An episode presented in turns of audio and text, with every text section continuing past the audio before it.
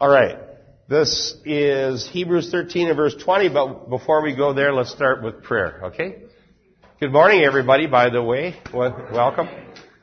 Um, so let's pray. Heavenly Father, thank you for the, the many, many months that we've had to open up the book of Hebrews together. And what a joy to uh, discuss our mutual salvation, the glories of our Lord and Savior Jesus Christ, the blood atonement, the high priesthood, the throne of grace. Um, there's so many things that we've learned and what it means to have faith in you. And thank you, Lord. And we want to continue to share the Bible together and grow in the grace that you have for us, the grace of sanctification. And we pray today as we again open your word that we gain wisdom and understanding in Jesus' name. Amen. Okay, Hebrews 13 and verse 20.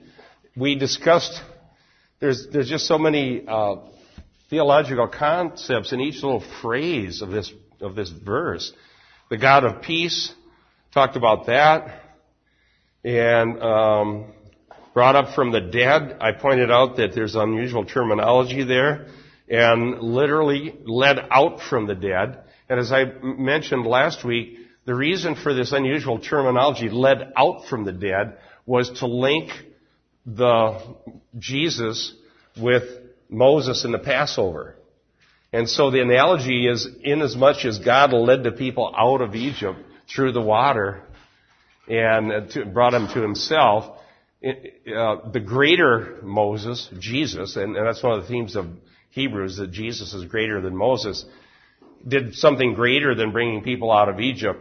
Jesus came out of the dead and he led the people out from the realm of the dead into life because of his resurrection. So that's the analogy there. Um, then um, uh, led out, I think I mentioned that. Uh, it's the same.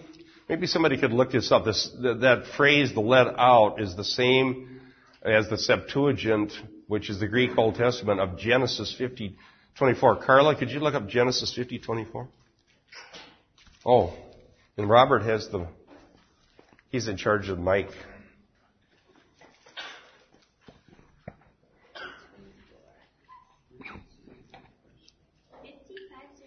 Five zero two four. Joseph said to his brothers, I am about to die, but God will surely take care of you and bring you up from this land to the land which he promised on oath to Abraham, to Isaac, and to Jacob. Yeah, bring you up. It's the same, the same Greek land. as uh, Hebrews 13:20. So it's, it's, it's a link to the whole idea of coming up out of the land of Egypt. But here the greater Moses comes up out of the dead and conquers sin and death. And then we talked about that. So then the next phrase here is the great shepherd of the sheep. And I showed you many verses in Hebrews where the same word uh, from the Greek, megon, where we get our prefix mega, means great.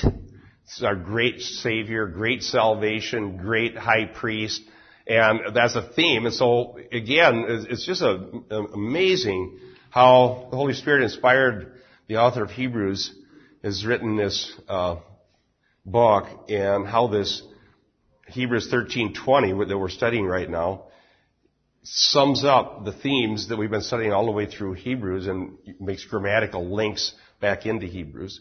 So he's the great shepherd of the sheep, and this is certainly uh, a key theme in the Bible. The God is my shepherd. Remember we talked about Psalm 23 last week.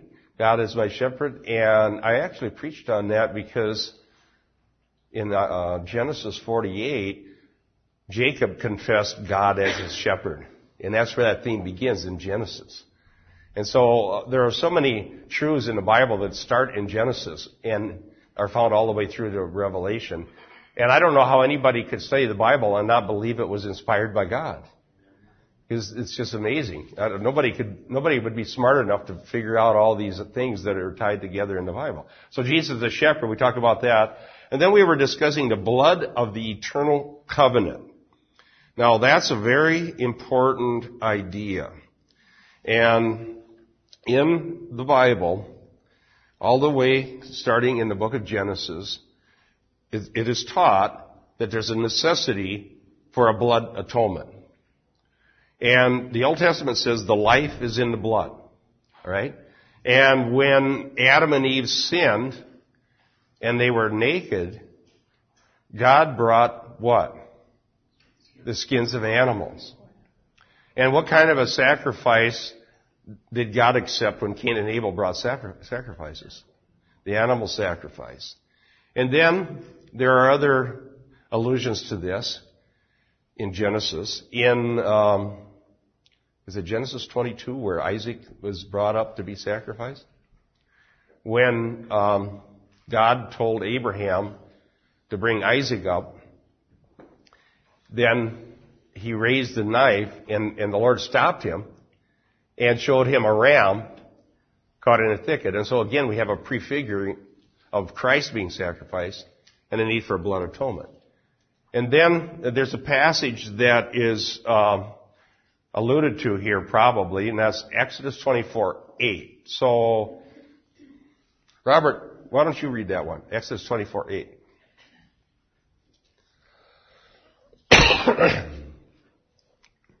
Exodus 24, 8. So Moses took the blood and sprinkled it on the people and said, Behold, the blood of the covenant which the Lord has made with you in accordance with all these words. So they, there they had literal blood that was sprinkled and it was called the blood of the covenant.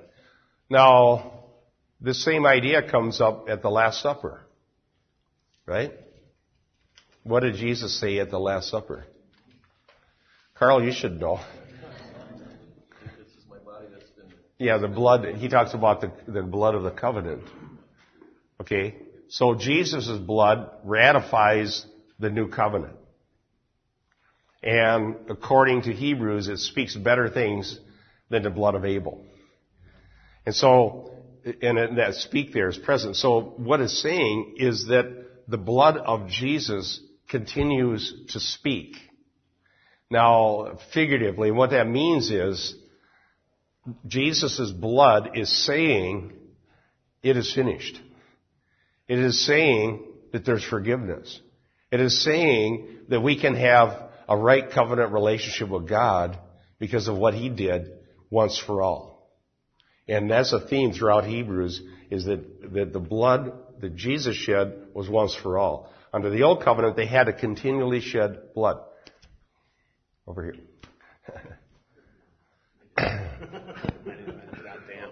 I think it's very interesting that Moses, who in the Old Testament represents the law, also pointed to the blood. Right. Absolutely. So all of the blood that was shed under the Old Covenant was prefiguring the one shedding of blood that God would accept, which was Christ. All right. So uh, it's very important. What um, is uh, I don't see uh, Jim Jim Bukowski here. Yeah, there you are. What were you saying earlier to me about the blood? Here comes the mic. I was saying that I uh, that I was reading recently that the uh, that Luther had said that there's about five problems that that sinful man has, and was sin, death, and the devil. But he also had problems with the the law and the wrath of God. And of course, the wrath of God and the law were accomplished in the atonement, but that was only by the blood. And for some of the things in my past, we got centered on all the things of Jesus' victory over all of these things, but it still came down to only the thing of of uh, victory through the shed blood yeah. of Jesus Christ. And so we sing songs about that now that we didn't used to sing so much. Right. And I remember way back when I was when I used to be a charismatic, I remember we used to get all kinds of Bible songs, and people would come up with Bible songs almost every week, but we never had any Bible songs about the blood and the sacrificial and substitutional atonement of, of Christ. They were always oh, I should say almost always about his victory, which were truths, yes, but, but to the neglect of his shed blood. And you don't find too many of those songs, but they were in the hymns of the old people. They were in the hymns. And that was from my early Christian days. That was a wonderful legacy of what I learned uh, as a brand new Christian because the people that uh, led me to the Lord, they were always singing about the blood. And um, in the Pentecostal church uh, in North Central Bible College, we, wrote, we had a lot of songs about the blood. But sadly, in that movement, that's kind of gone away too. Uh, and uh, we tend to emphasize in our songs what we feel to be most important to us. And it's not that it's wrong to sing songs about a lot of different themes, but there should be something about atonement in our worship because you find it in the book of Revelation. Uh, this makes my life easier. See, we put this up on the internet, and otherwise I can't. Nobody gets to hear your question. Okay. Uh, my son's best friend, um, Ed Olin, is not a Christian, but he's um, Leif and him have a lot of discussions back and forth. And this summer, when he was with us, he was we were discussing the Bible and the validity of the Bible, and he made the comment that. Um, you know, that all the New Testament writers just wrote in um, the details about Jesus that fit in with the prophecies from the Old Testament, oh, so that it would look like he had fulfilled fulfilled them, kind of thing. Well, this last week I was studying through Hebrews and looking at this this same issue of Jesus being the sacrificial, you know, his blood being in the sacrifice and all of the things in the Old Testament that's just woven in the very fiber of it, you know, that you just all listed off and it's just so rich and thick. And for any one, you know, for any person to be able to, to create such a, a rich, a rich, um, story, uh, and, and have Jesus satisfy and so beautifully portray everything that foreshadowed him in the Old Testament. Yeah. It's just I think it's, it's, a little more than unbelievable. somebody. It's illogical because it's so well done. Yeah, you couldn't make it up. You wouldn't be smart enough to make it up. The easiest to explain. Wasn't there a book that made a claim, the Passover plot? Remember that? It was claiming that somebody just kind of looked at all these prophecies and then concocted a story that says Jesus actually fulfilled the thing, but he never really did. Uh, it's, but there's there's all kinds of problems with that, and, and the biggest problem with that whole theory is the witnesses of the resurrection. You know, it's one thing for somebody to make up a story about how he's going to raise himself from the dead to, to make it all true. And so, uh, in apologetics, one of the most important events is uh, is uh, the resurrection, and that's where Christianity is proven or disproven.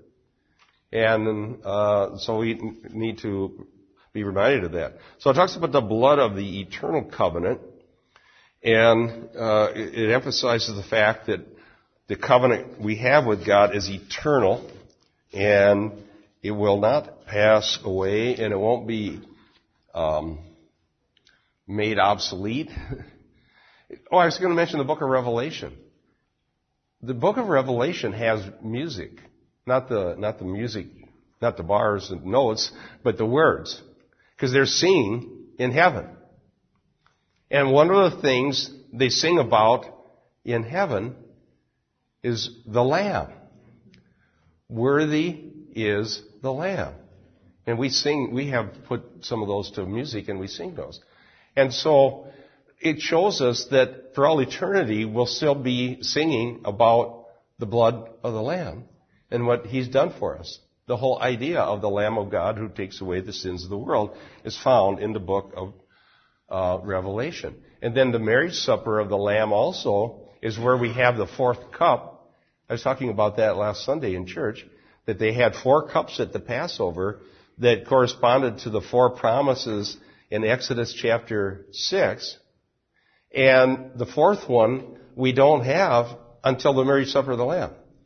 Every time we have communion, we are having the third cup. As I read Paul, because Paul calls it the cup of blessing. Is that right?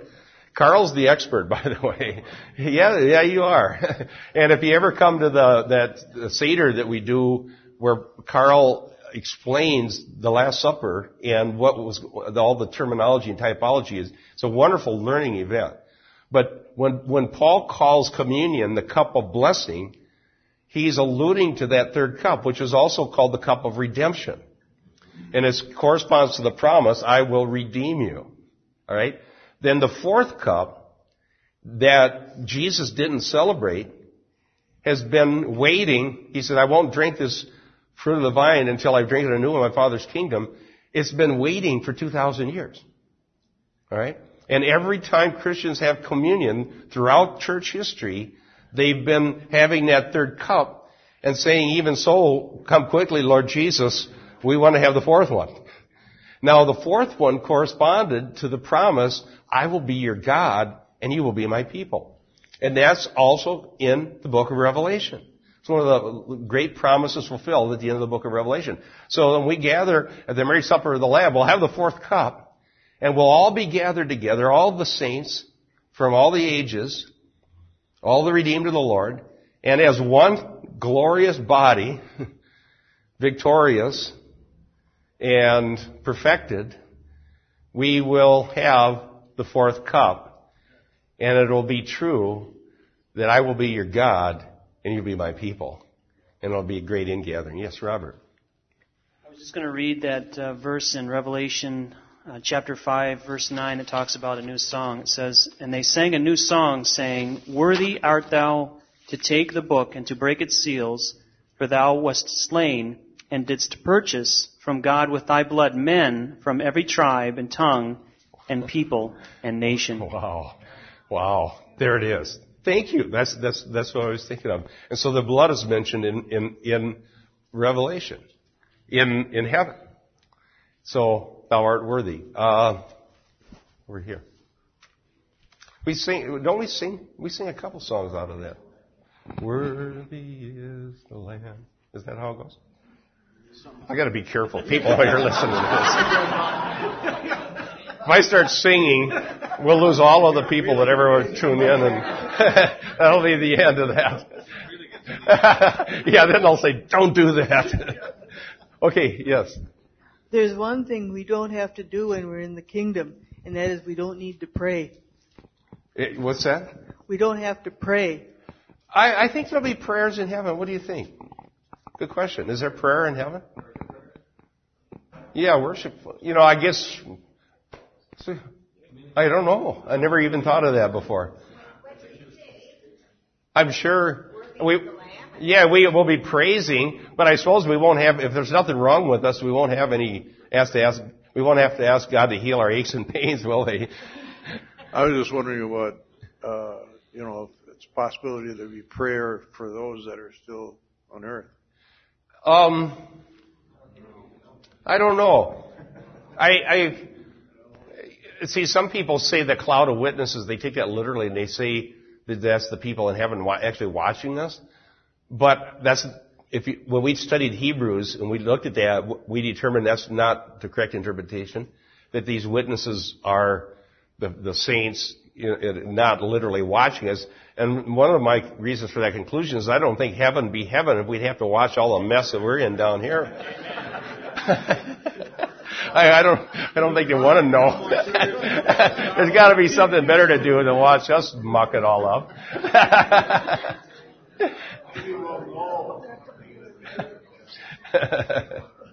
so we'll see. All right. Um, I was going to make some citations here of William Lane. I think I did some of this last time. Um, the allusion, he says there's an allusion to Zechariah 9:11 in the Septuagint as well as the construction of the strophe in Hebrews 13:20 shows that the phrase concerning the eternal covenant is to be understood causally because of the blood or by virtue of the blood and is to be referred to the participle who led out because of the blood of the eternal covenant. So he says uh, the blood is the reason for Jesus leading out. Then he says this, quote, Jesus was led out from among the dead by virtue of his unique and unrepeatable pouring out of his own blood. The writer correctly interpreted the phrase, the waterless pit, in Zechariah 9:11 Septuagint as the realm of the dead.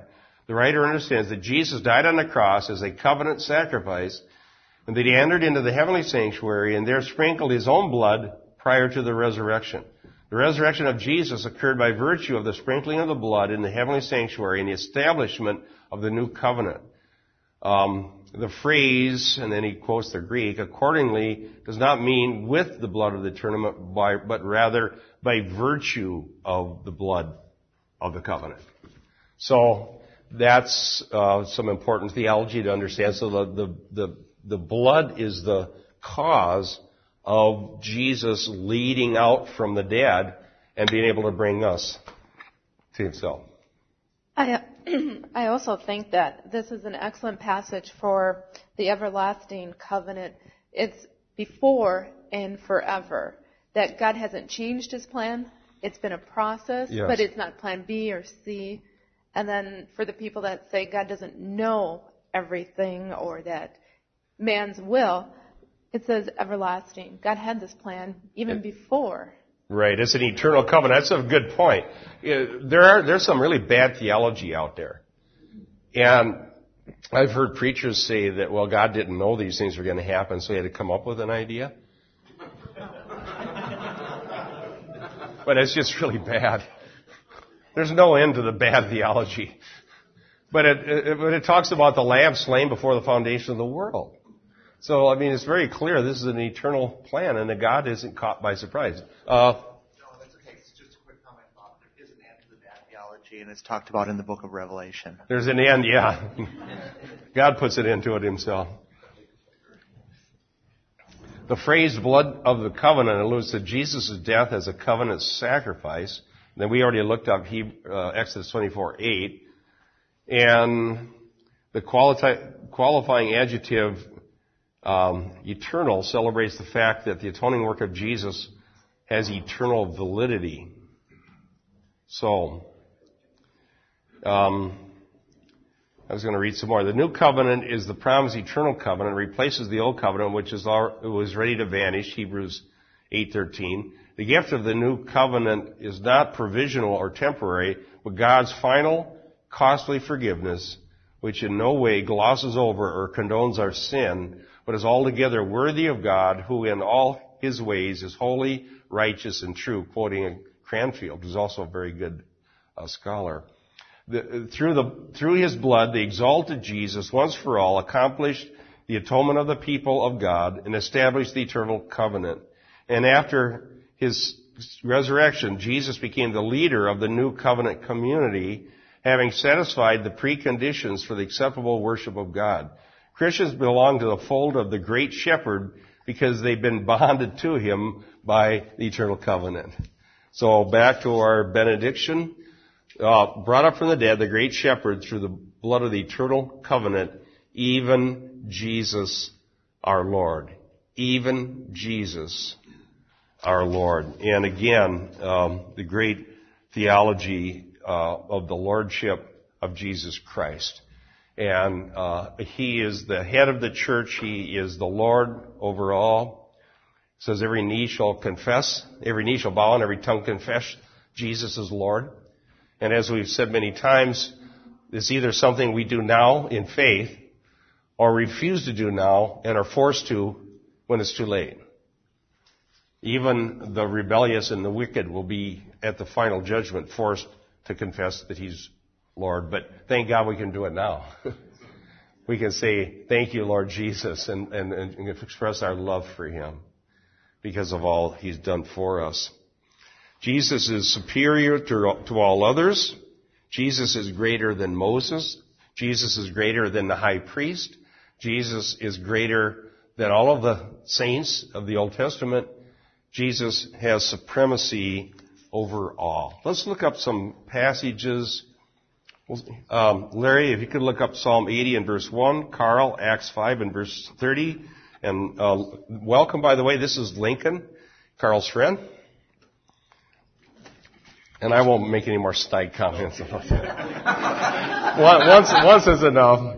I, I don't know why Carl just seems like somebody that was fun to pick on. I don't, you know. okay, Lincoln, could you look up Acts 10, 40 and 41? And um, Laura, is that right? I got it. Laura, Acts 17, 31. No, I, no, I'm sorry. I need help. What's your name? Claire. Claire, that's right. I knew that. 1 Thessalonians 5.23. 1 Thessalonians 5.23. And then Lois, Mark 14.24. And that'll be our cross references. The first one is Psalm 80 and verse 1. Give ear, O shepherd of Israel, you who lead Joseph like a flock, you who are enthroned upon the cherubim, shine forth. Okay, now there the shepherd of Israel is God. God is the shepherd of Israel, according to Psalm 80 and verse 1. So that's a theme that's really. Uh, I was thinking about that as I was preparing my sermon for today, which is in Luke 3, and I found another way. The deity of Christ is expressed in more ways than people realize in the New Testament. Uh, you know, when the Jehovah Witnesses try to deny it, uh, it, it's just you can't deny the deity of Christ. There's just dozens and dozens of ways. A lot of them we maybe wouldn't think of. One of the ways the deity of Christ is expressed is by attributing Christ things that the Old Testament attributed only to God. Okay, so that when it said that God is the shepherd of Israel, then, or Yahweh, or the Tetragrammaton, however that's supposed to be pronounced, and then you come to John 10, and Jesus says, I am the shepherd of the sheep, he's claiming to be God. And, and there's so many others like it, and there's going to be one in Luke 3 that I found today where there's a passage in the Old Testament that's attributed to God and attributed to Jesus Christ in the New by John the Baptist. Uh, again, many, many of these are throughout the Bible. And we should be well aware of that because people try to deny the deity of Christ. Okay, uh, Acts 5 and verse 30. Uh, the God of our fathers raised up Jesus, whom you seized and killed by hanging him on a tree. Oh, now that was, uh, who was preaching there, Carl? Was that Stephen? Uh, Peter. Peter. Yeah. Yeah, Stephen was a little later. That was yeah. in chapter 7. So, that's interesting how they preached in Acts. Uh, I'm going to talk today in my sermon about the law. And it may seem kind of hard. I'm not trying to be harsh. I'm just trying to be biblical. And when you read John the Baptist, what he preached, it's very devastating. It's, it's amazingly harsh.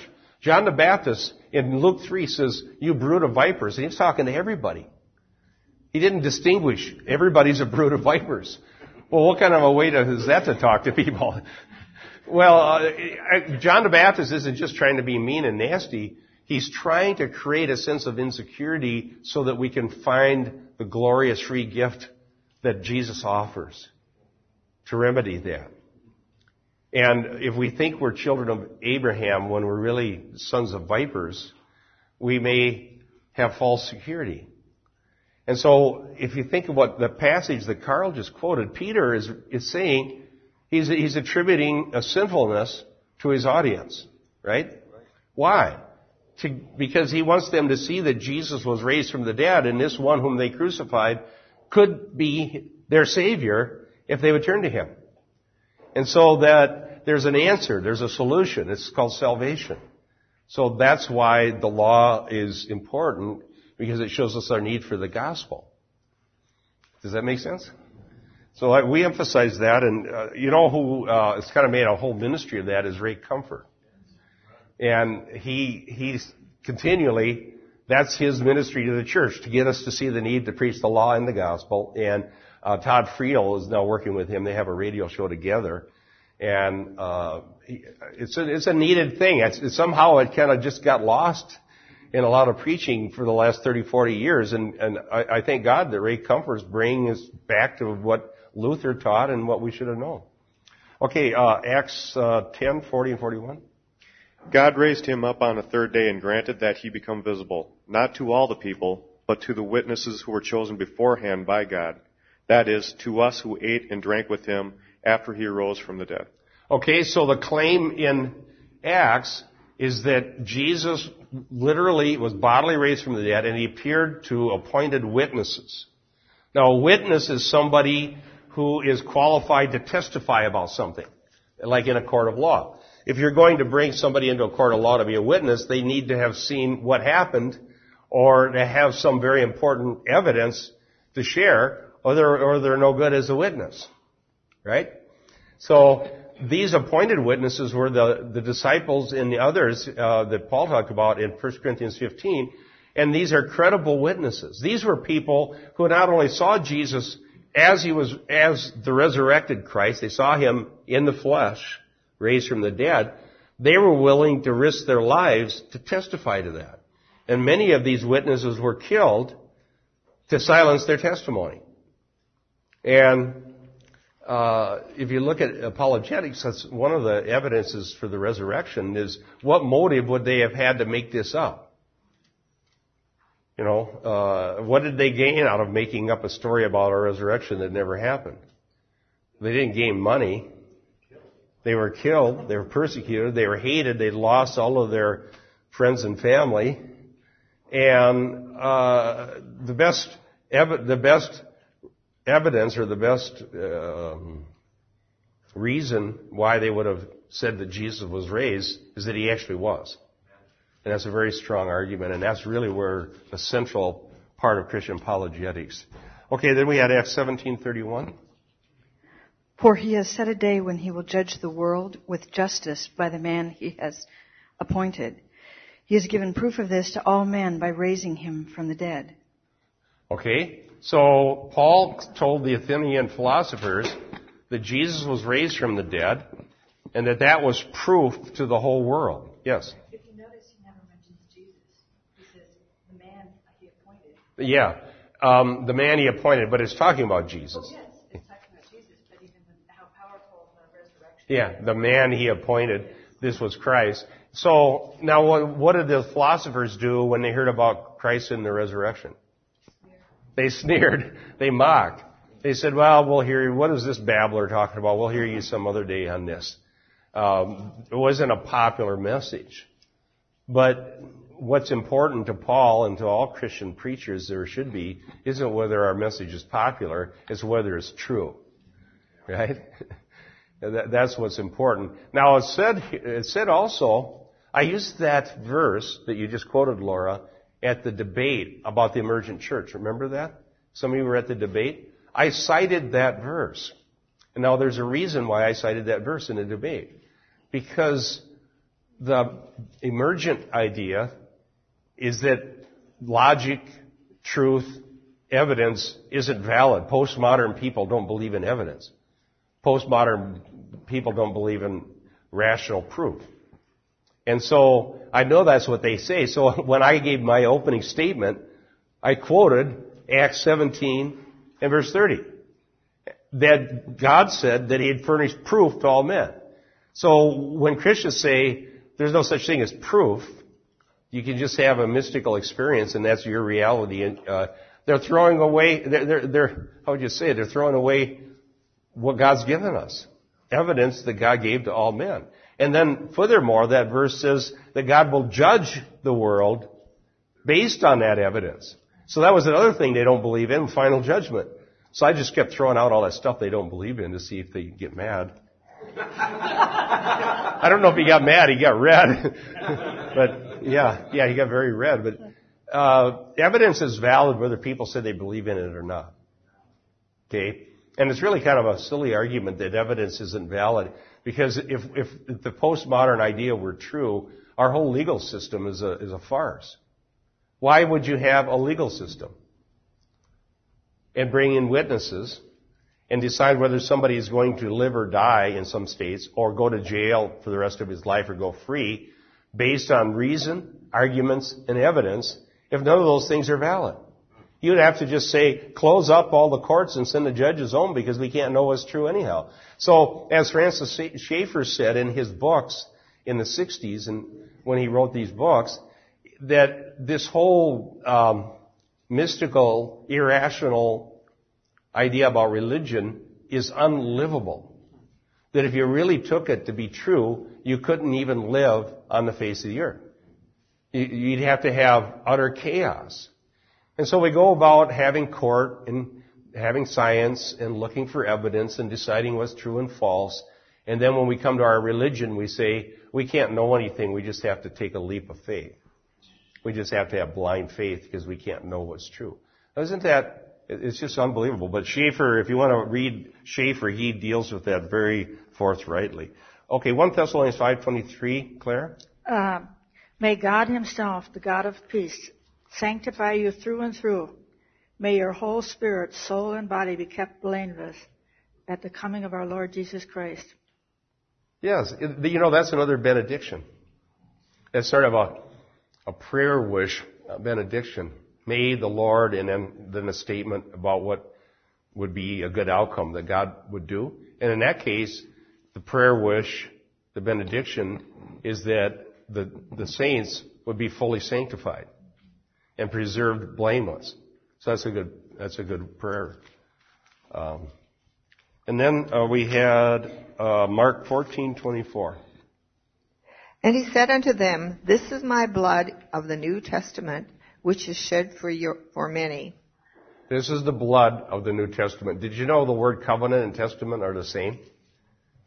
Okay, they're synon- synonymous, something like that. Whatever that's supposed to sound like. Uh, Kathy. One thing that I've noticed in the newspapers and in other places that the pu- the general public is now questioning a lot of the judges now. Okay. All right, let's go to Hebrews 13:21.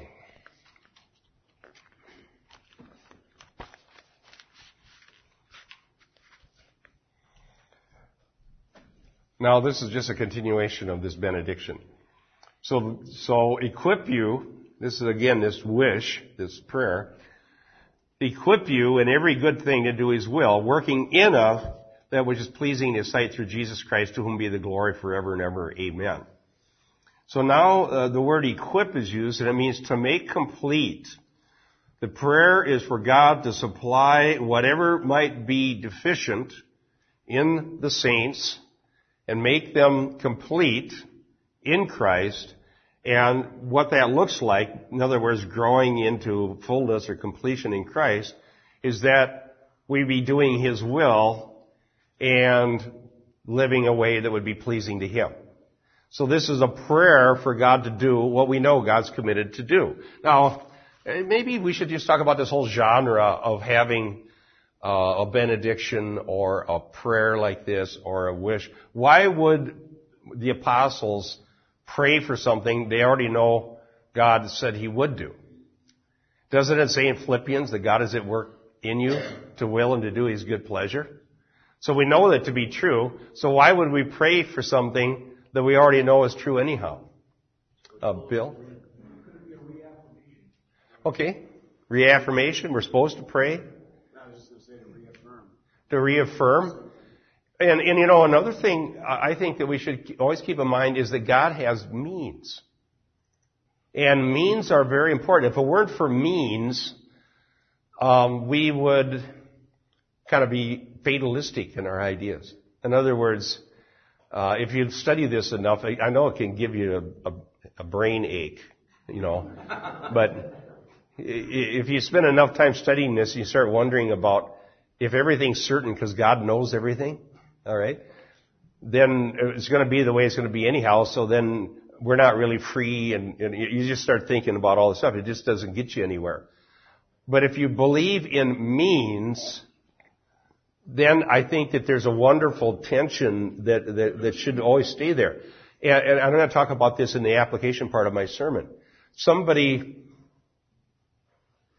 somebody that was reads CIC was going to a church and he was unhappy with what the pastor was doing at the church, so he gave the pastor some of my stuff uh, to, to try to contend with him that he should be preaching the Bible. And the pastor came back and said, well, find out what that Bob does in his church. I bet he's got traditions too. His, his, his point, I think his point was everybody has traditions and you just, you can do whatever you want in your church, whatever your traditions might be, and you can't tell everybody else what they ought to be doing. And so the guy asked me about that, the reader, and I, my answer was, well, there are some things that aren't optional. Yeah, everybody has traditions, and we traditionally sing hymns, and then we preach the word. Okay? I admit, we could preach the word first and then sing later. I admit, that's a tradition. But I said what's not optional are the means of grace. That's not optional. And I referred him to an article I wrote on means of grace. And the guy says, what kind of doctrine is that? Is pastor saying grace is conditional? Or contingent? Grace is contingent? And so I just went back a little bit of theology to the guy, and I said the only ones who would deny, you'd have to be a hyper Calvinist or something to say there is no such thing as anything contingent. Ultimately, yeah, everything that's going to happen will happen. God's going to do what He's going to do. But He uses means. And uh, so I sent back the passage as a rebuttal in Romans 10. How will they believe unless they hear? How will they hear unless there's a preacher? And how will they preach unless they're sent? So Paul's saying that salvation, we know salvation is by grace alone, right? We believe grace alone. God is the author of salvation. It's not a cooperative effort. God does it. But he dealt, there's still contingencies in the sense that Paul is saying if we don't go preach the gospel, how are they going to believe in the gospel? So the contingency is that God chose to use a preacher. Now, ultimately, it's non-contingent in the sense that, well, God will save everybody whose name's in the Lamb's Book of Life, okay? But if we neglect means, we will fall into hyper-Calvinism. And hyper-Calvinism, amongst other things, is saying, God's going to save all the elect anyhow, so why should we be concerned about sending out missionaries?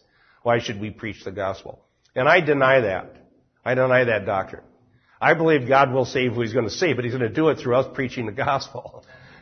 And if we don't preach the gospel, uh, I, I'm sure God will raise somebody else up and will do it, but woe unto me if I don't preach the gospel. Then I'm a false shepherd and I'm uh, failing my uh, sacred duty and I shall be held accountable by God on the, on the final day because the shepherds that don't warn people of, of the disaster that's coming, their blood is on their head. Okay, uh, uh, Doug. well, you've gone on and on so long now, I can't remember what my. Sorry. you got to write these things down. I'm long-winded. But I, I, uh, I just wanted to. Uh, we were talking about I, prayer. Why pray? Yeah, right. Well, um, I use the Lord's Prayer as an outline for my personal prayers. But when I come to uh, Thy kingdom come, I think, well, oh, Lord, the kingdom has already come to me. I have access to, you know, your whole kingdom right now. So I don't realize some of these things sometime on the spur of the moment, but I do have access to them. Yeah. so I must be praying when the Lord asks us to pray that, we must be praying for other people then. Well, no, we're praying for the second coming, I believe. Because it says, um, uh, that there's an already not yet tension to this. The already is we enter the kingdom by faith and the king reigns in our lives. But the not yet is when the king literally reigns on the earth and his will is literally being done in all the earth. So we're praying for the not yet part. And it's almost like the very, it, what's the last prayer in the Bible? Does anybody know what the, what's the very last prayer in the whole Bible? yes, several people said the same thing. Even so, come quickly, Lord Jesus. That's the last prayer in the Bible. And I think that when we have communion, we're um, objectively, through the act of communion, praying that prayer because it says we show forth the Lord's death until He come. And so, I, I, when you pray that, Doug, I would, would think of, Lord, come soon. We'd like to have that Mary Supper. Okay, good. Yes. I think that's one of the reasons why we do ask the Lord for help in our prayers is because oftentimes you mentioned earlier you, you should preach the gospel and if you don't preach the gospel you're accountable to God and God promises to save these people so he's going to send somebody else.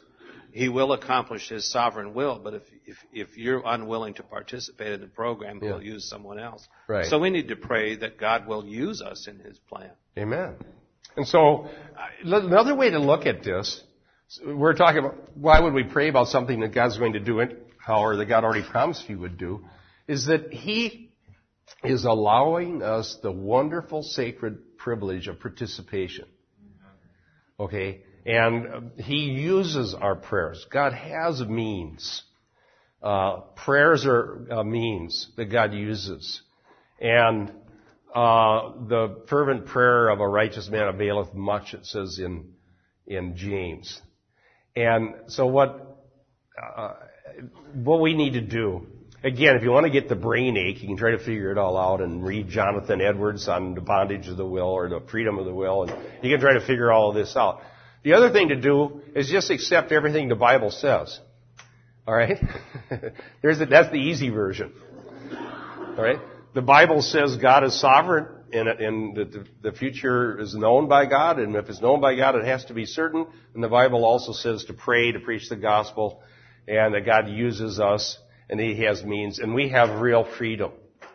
We have real freedom. I believe that we have freedom to make decisions, and that, but yet I know that God is at work in that. So, equip you in every good thing to do. He's well working in us that which is pleasing in His sight. And you see this balance there. We're given moral commands by the Bible. Here's what we're supposed to do. We have guidance. We know what we ought to do. But it says that God's working in us to do His will. So it's both and. One of the ways God works in us is by us reading the Bible so we see what His will is, and God motivating us to take action to do it. That's God working in us. And if God wasn't working in us, we wouldn't care. If you remember, I mean, unless you were converted at a very young age, most of us can remember being unconverted. Okay? Now, I can remember being unconverted. Now, what did you feel like when you were unconverted when somebody told you the moral law of God?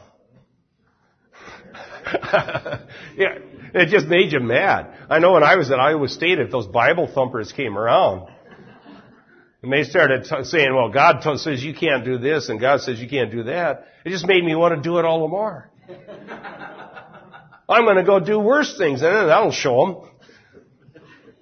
Mean, so no, that's what it's like when God's not working in you. But when you're converted, then you look into the law, and what does that song say? And then I trembled at the law I spurned. And what troubles us as now is that we know we're not doing it as well as we should. Is that, is that not correct? Right. See, now, converted, it does bother me that I'm not doing what I should do. And I need prayer that God would be working in me to do what's pleasing in His sight. And that's what this prayer is. So do you see the radical change that happens? And it's part of the sign of conversion. As somebody was saying, who, who, who, was, who, was, brought it up in Sunday school? I think it was Linda.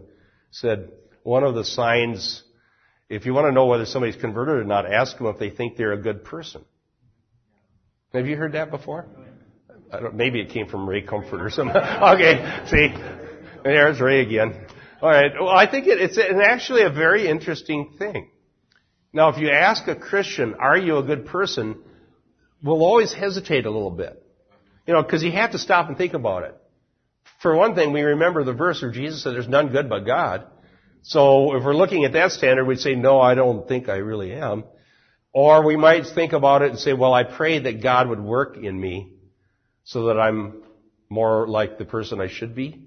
We might say that. But we won't just come blatantly, oh yeah, I'm a good person. We, a, a true Christian hesitates to say that. But if you're not converted and somebody asks you that, you'll say yes, just almost without hesitation. Yes, I'm a good person. Is that right? That's right. Okay. All right. That's what we'll say. Why? Because Satan has deluded us to keep us from seeing the truth of the gospel. It says in 2 Corinthians that he blinds the minds of the unbelieving, lest they see the glory of the light of the gospel. So he blinds our minds by making us think we're good, when all the evidence showing us we really aren't. You know? Um, working in us to do his will. Uh, uh, uh, let's read it again. Equip you in every good thing to do his will, working in us that which is pleasing in his sight. So God's will is, is to work what's pleasing to God in this redeemed group, the church, sinners saved by grace. So that people would actually be uh, being, be being, I don't know if that's good English, but it's, it's, um, uh, there's a tense in the Greek that, that is saying that. Uh, that we are being conformed to the image of Christ as a continual process. Now, when we say that, Ryan has a book he's written. I'm, I just started, I'm, I'm helping him proofread it. I got a chapter read the other night. Ryan's written a book about sanctification that, that deals with all of these issues about what sanctification is all about. And one of the things, when we say that, when we believe in progressive sanctification, that we're being conformed to the image of Christ, that God's changing us, we're not claiming that we're always making progress. Um, because sometimes Christians can go backwards. There is such a thing as backsliding. We're strictly against it. but uh, we know that it does happen, okay? And uh, we were watching a series of videos with the men when we used to have our Saturday morning men's thing uh, on the Westminster Confession. And one of the things that he was talking about, do you remember that, Carla? Didn't you watch that? Well, the one where he's on a road is supposed to be east. Yeah, he uses an illustration about sanctification. He says there's a highway in Pennsylvania, was it in Pennsylvania? Somewhere, he was on this highway, and if you read the sign, it says east 90. Let's just take, for example, east 90. But because it's mountainous, sometimes east 90 is going directly west. Alright? And, and he says that's a good illustration sometimes of what can happen in, in, in the issue of sanctification. If you're on the road and you stay on the road, you shall end up east, which would be in the image of Christ, where we're going. But sometimes you would never know it because you seem to be going west. and uh, so, so we're not claiming, we're not saying that any time you might be uh, not doing so good is proof that you were never converted. That's what I'm trying to say. But if you are converted, you don't like going west when you're supposed to go east, and the Holy Spirit will convict you and get it turned around. Okay? All right? Uh, yes. I have a question. Um, when you say that Christians uh, uh, show forth the glory of God, um, let's say a non-Christian, like my brother, who's a lawyer, sees that in the person, but how do you explain something like that when you when you don't know where to begin? Well, uh, I, I, there's something that some people say, and that is they say the missionary is the message. I totally disagree with that. And I got a biblical grounds for not saying that. Because Paul said we preach not ourselves, but Jesus Christ. Jesus Christ is the message. And you can be the most wonderful person in the whole world, and it's not going to make people go, oh, I wish I was a Christian. Mother Teresa was one of, if she, according to people's estimation, was a great, wonderful person, but she didn't lead people to Christ. She said that you're okay, so you can be a Buddhist, you can be whatever. Okay? So Mother Teresa being nice didn't make people Christian. The God has chosen to use the foolishness of the message preached to save those who believe. So, I don't get intimidated, you know, in answer to your question, Kathy, don't get in, yeah, uh, could you bring it back to Bill? Um, don't get intimidated. If you have to feel like you are a perfect Christian before you dare witness to anybody, how soon are you going to witness to anybody? not, not anytime soon. And if I think, well, gee, I witness to somebody and then they see me, whatever, getting mad and honk the horn at somebody in traffic or is something I do bad, yeah, yeah. Well then, they're not going to want to be a Christian. It's just, it's just, you can't think that way. You just got to ask God to change your life. Pray this prayer. Lord, work was pleasing to you in my life by grace, but you're the message, not me. All right, Bill. In uh, Hebrews 13:21 in the King James it says, uh, "Make you perfect in every good work to do His will." In the International Version it says, um, uh, about equipping the saints, equip you for every everything good for doing His will. There's a great emphasis in the church today about equipping the saints, and they have these schools of the prophets and all that, and they they they claim that that perfection is through the acquisition of of gifts. Could you comment on, on what the scripture says as okay. far as what it means? Yeah, that's a good question. Uh, I see that a lot, and, it, and it's in a lot of circles besides the prophets movement. There, for example, in the uh, SHAPE program in the Purpose Driven Church, they have a P for personality, and you take a Myers Briggs, uh, and then even in the seminary, I had to take I had to take Myers Briggs, and then I had to take a spiritual gift assessment. And there's this idea that you have to go through some scientific process to figure out your gift, or you have to go through some process some man-made process to become this perfected saint. But that's not how it happens. In fact, we know there's different gifts, but there's no program to figure out what they are. You just go about serving God in a local church, and it'll become evident. That you don't need to go examine self. And, and you know why I think these things are popular? Because they're geared toward the unregenerated, and people will like to study self. Find out about who you are. I want to find out who I am. Well, I'll tell you, I took all those things, and I, I tell you, they don't work. I had to even take, I had to even take this uh, MMP, yeah, what, yeah, whatever that thing to see if I was sane. Well, I'll tell you, it doesn't work. it, uh, it came back that I was okay. So there, can believe? Can believe that? And, and I, and I, yeah, I'm okay, you're okay. And then I got this thing, I don't, I can't remember what in the world that Myers-Briggs, it was the goofiest thing, but when I got done taking the thing, all I know is I'm eccentric because I was way up in a corner somewhere. But I have never once figured out what good that ever did me to have to take that to get through seminary. It's just like, okay, so what? I'm going to go preach the gospel. I don't know what kind of personality I have. Yeah, and you don't go to the school of prophets or, you, but see, those things go on endlessly and it doesn't actually equip anybody to serve God. What does equip people are the means of grace. The Word of God, prayer, fellowship, and communion, things like that. And we emphasize here. If we provide the means, the spiritual food that God has ordained, God will use His spiritual food to feed His sheep to cause them to grow. Because God is the one doing it. If you believe God does it, you'll feed the flock the food. If you believe man does it, you'll set up some MMPI program to test everybody and see what their problems are. We've got, we got, we got one problem. It's called sin. And there's one solution, the blood of Jesus. Okay. Um, upstairs, we're going to study Luke 3. God bless you. Uh, we'll have a time of fellowship.